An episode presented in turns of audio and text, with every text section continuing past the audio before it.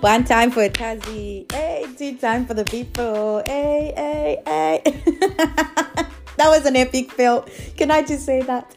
I tried, give me crescendo. No, no, we're not going there. No. but that's okay. I'll do this for you guys all day, every day, anytime. Maybe not, but I'll try. But listen, I'm just so excited. And if you could see me, you would understand that I'm smiling ear to ear. This is the best thing ever. And I'm so glad you guys can be a part of it. I mean, what would Tazi Talks be without you guys? One heck of a boring podcast, but that's not us. No. And we're going to have such a good time. So, if I haven't had the privilege of meeting you just yet, my name is Taz, actually Tazia, affectionately known as Taz or Tazi. I absolutely love storytelling. I love meaningful conversations. But more than anything, I love the art of storytelling itself. I find many stories compelling. I think stories humanize us.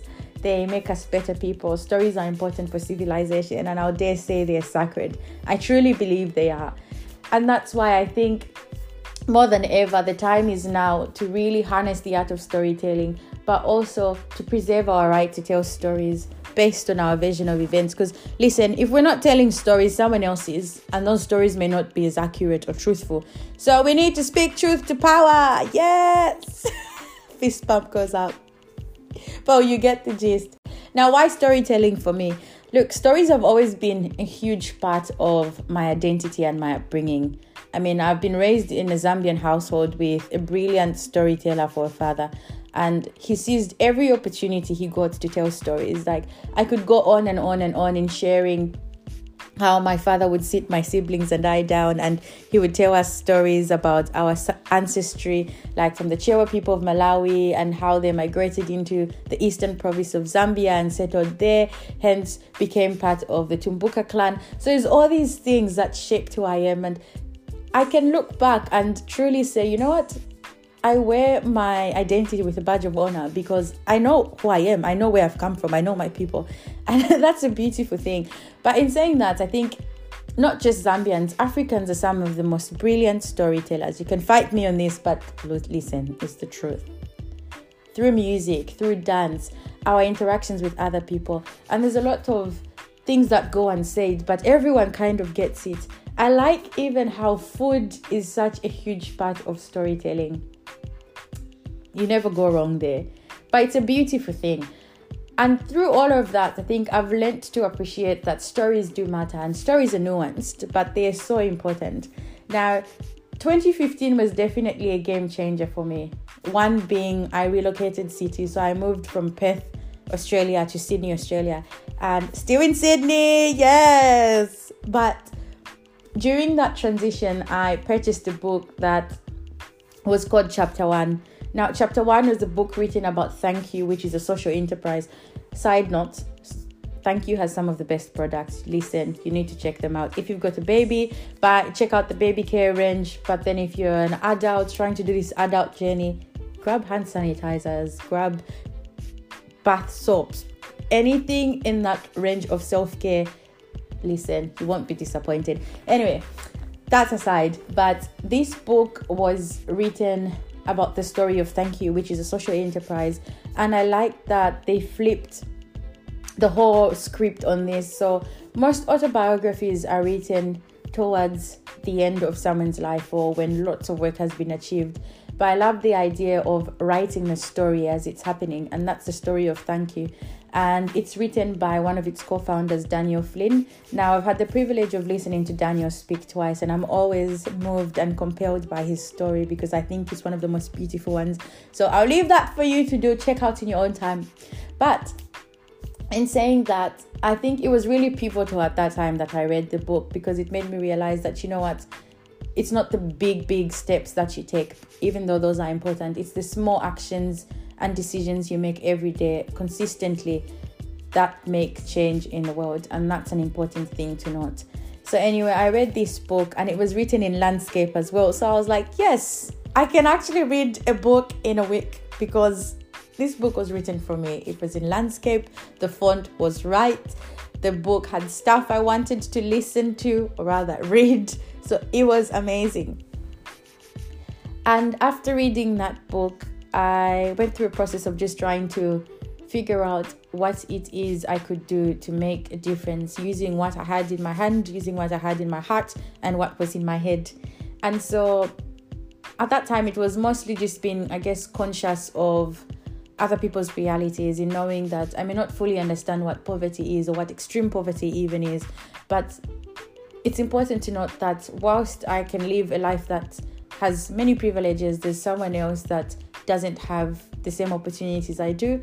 And it's about understanding what I could do or what I could be a part of in the grand scheme of things to make sure that someone has a second chance at life or someone even has a chance at life. So that that's just an epic thing really. But also in 2016, so fast forward from reading this book and feeling absolutely inspired, come 2016, I got nominated to attend a national leadership forum now that's a big deal. If you're in Australia and you're a young leader, listen. This was a big deal. So a friend of mine, shout out to Mimi, nominated me to attend the National Leadership Forum, and it was based on faith and values. So it's a forum that's hosted by an independent organization called the National Leadership Forum, and it's really a space that's been created for national leaders to meet and really understand what leadership means to them and what servant leadership means. And so, nominators for the forum could be members of parliament, could be business owners, could be uh, members of community organizations or non government organizations or university chancellors or vice chancellors. So, I mean, there's a whole caliber of people who could nominate you to attend the event. So, I got nominated by a friend and my application was successful. So, I made it to this forum and it went on for four days.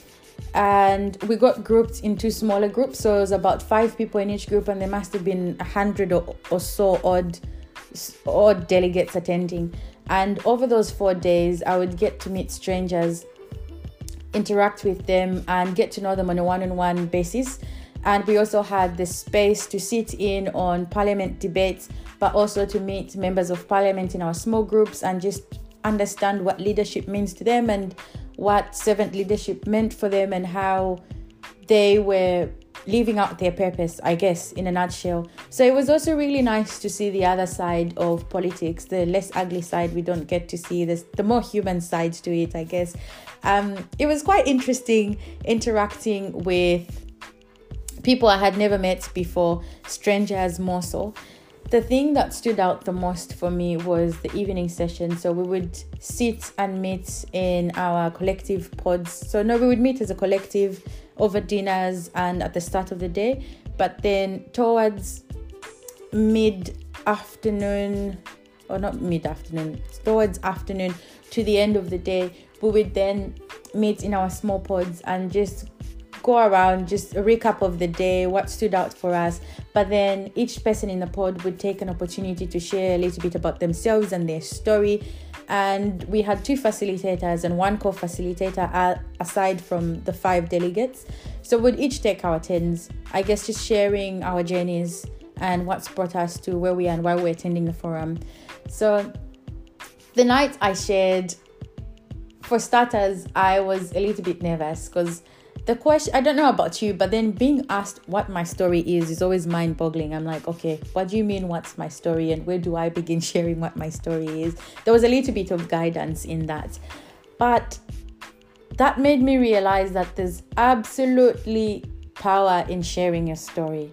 I felt so empowered, and not to say that I didn't really know who I was or where I'd come from, but the fact that I could share my story based on my own version of events uninterrupted and just being given a platform and a space to do that was life changing. I sobbed through sharing my story because I couldn't believe what was being said. It just made me appreciate who I am, um, my people, my parents. Oh gosh, it made me appreciate my extended family and the people who've always been around and just the journey thus far, and maybe even appreciate God's goodness. Um, and so I shared my story. That night was wrapped up. Many tears were shed, absolutely many. Fam, like all the feels were felt.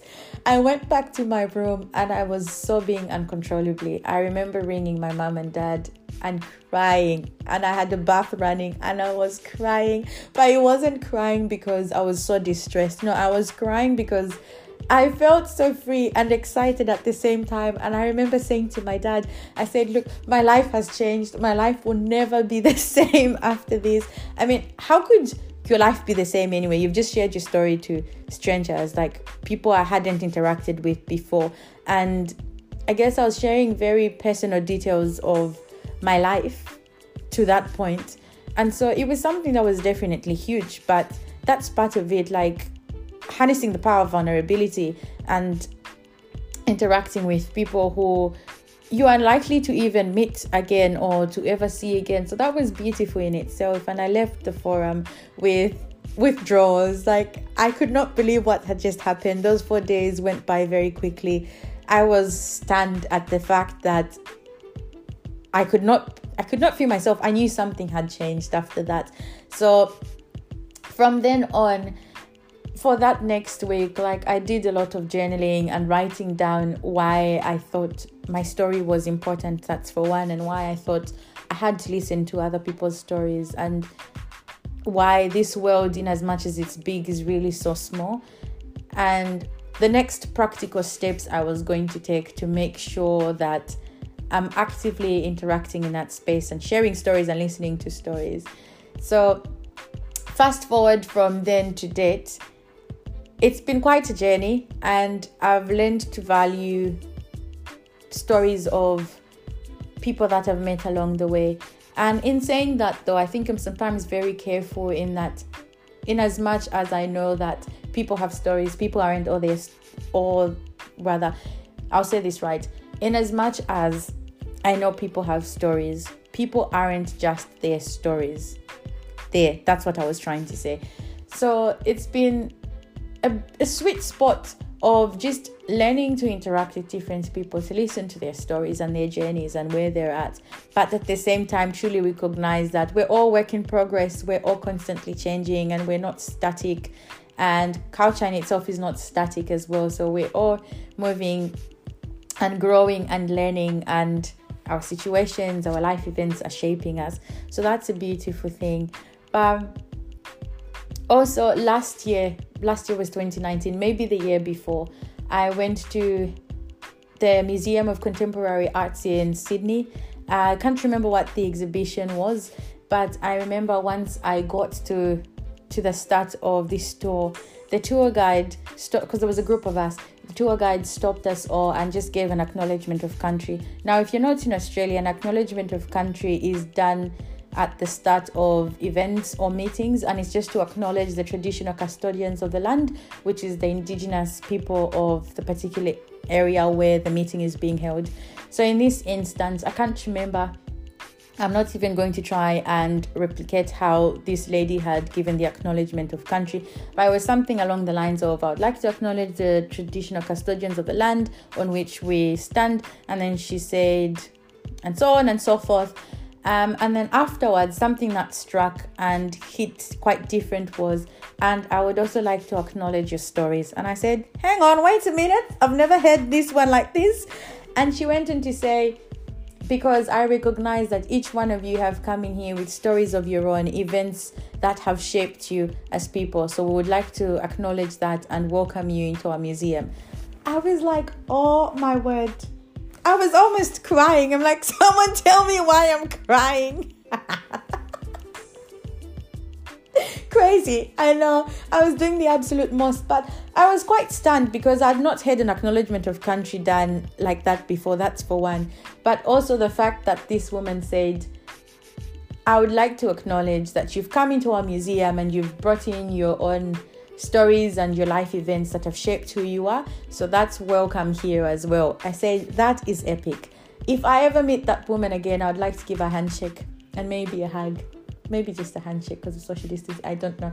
But it was really beautiful. And it left me thinking after that exhibition. I said, wow, yes, how many times do we actually recognize people and their stories and what has brought them to where they are? And I guess that's the danger in a single story. We often meet people and we think, yep, um, in very little interactions we have with them, we think we know so much about them when we don't. And this can happen with family as well, and with siblings or with parents, because we hold on to the version of events that we know. When no, there's so much to people. There's so many stories that make them who they are. So, all of this to say, I absolutely love stories. I love storytelling. I'm constantly inspired by people around me, the everyday people. Um, one of my friends listening will know this. I love the little potatoes of this world, the everyday regular people making a difference. Shout out to you. I think your stories are important, they matter. I would love to listen to your stories, and I'm excited to see where this goes. Um, and yes, feel free to reach out if you've got stories you would love me to listen to. Absolutely would love to. But I guess just think about what it is that makes you you and where you have come from and why that's so important because that needs to be acknowledged. That is key to who you are. All right. All right, my friends. Thanks for listening in. There's been lots of mumbling in here. Absolutely loved it. I will see you all very soon. Same place. I'm not going to say the same time. And take care. Stay safe. Practice social distance